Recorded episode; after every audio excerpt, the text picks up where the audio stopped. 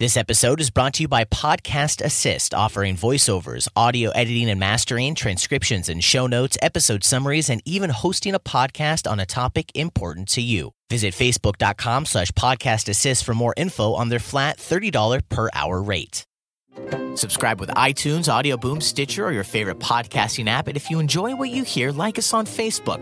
Also, consider throwing a little cash our way by visiting patreon.com slash KoreaFM. And find more of our great content on our home on the web, koreafm.net. Some South Koreans have begun to question whether a major seismic event could also happen here, and if Korea's buildings, bridges, and other infrastructure could survive.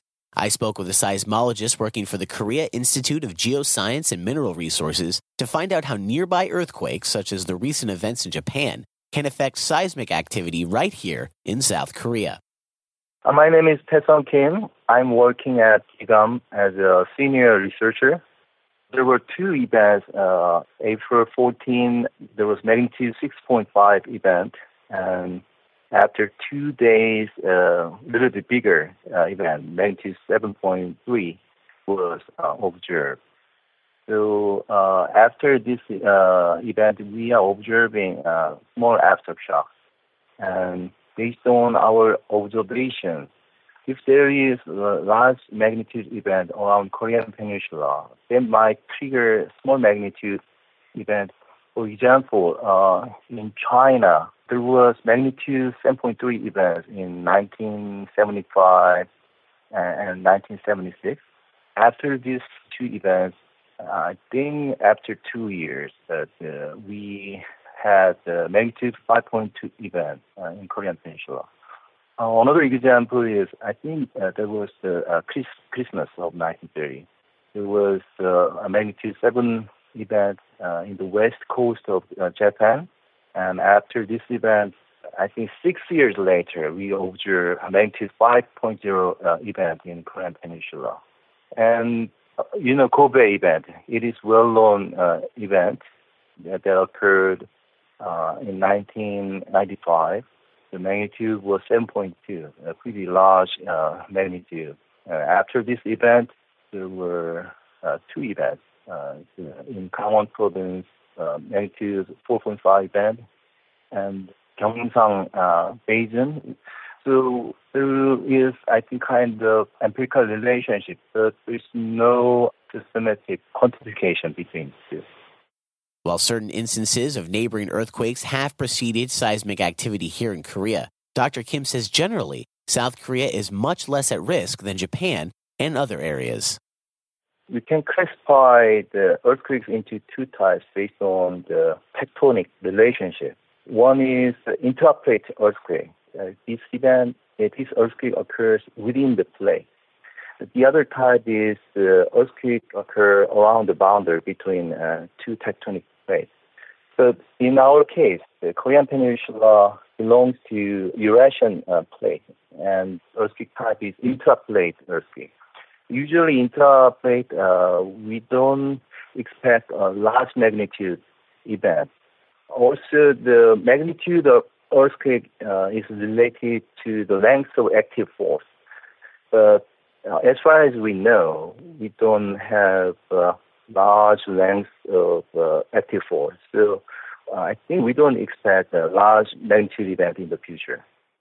Despite lower risk than other areas of the world, Korea has had earthquakes in the past, and some experts are saying more seismic activity is on the way after the recent earthquakes in Japan.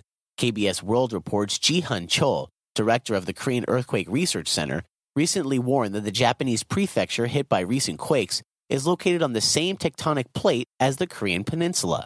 And Yonsei Earth System Sciences professor Hong Tae-kyung noted that South Korea cannot be certain of its safety from earthquakes as strong seismic events in the vicinity of the peninsula could place additional pressure on the area.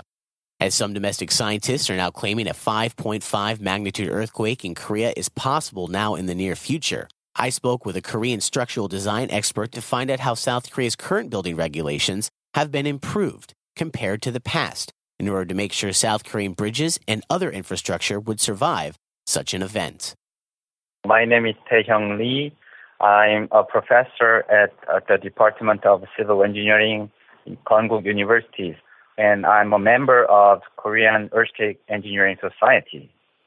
When we consider the seismic design of structures, the structures are, are designed to resist uh, ground acceleration. The acceleration is a part of the earthquake that, that we feel actually. Then acceleration actually shakes the structure. So structure uh, has to resist those accelerations. So the level of axle, ground accelerations are different. But roughly speaking, we uh, make structures stronger. You know, earthquake engineers and structural engineers, they have been studying a lot since maybe uh, mid 50s or something we believe after experiencing so many historical earthquakes, we have very well established design codes so that uh, structures can resist even very strong earthquakes. So new structures uh, based on very well established seismic design, they withstand very well. Specifically here in Korea, Professor Lee says that while regulations have been on the books for two decades or longer to ensure buildings and other infrastructure will hold up during an earthquake, older designs are much less safe. We have seismic design code for many different infrastructures and buildings. Actually, our building code since 1988, uh, the seismic design was required to six stories or higher buildings, private or public, and now it, it is expanded to include uh, three stories or higher. So we have long history actually for low seismic country. And bridges and other infrastructures, I would say since 1990s and after 2000. So currently we have seismic design code for almost all infrastructures.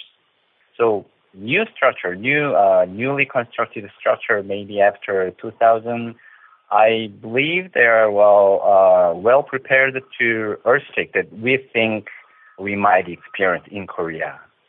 Uh, we have law enforcement for specifically that one. We call it 지진재해 대책법. Now, uh, it was established from 2008. And that law lists all the structures, specific infrastructures that need to be seismically designed or prepared to resist to earthquakes. So that law actually enforces uh, the listed structures need to be seismically designed. But structures that are not seismically designed or the seismically designed but based on all the design codes, I would say they uh, they might be pretty vulnerable. So we need to uh, evaluate the seismic vulnerability of all the structures and uh, try to uh, retrofit and improve the seismic capacity of those structures. For TBS EFM, I'm Chance Dorland. This episode is brought to you by Podcast Assist, offering voiceovers, audio editing and mastering, transcriptions and show notes, episode summaries, and even hosting a podcast on a topic important to you. Visit facebook.com slash podcast assist for more info on their flat $30 per hour rate. Talk radio, music, and podcasts from the Korean Peninsula. KoreaFM.net.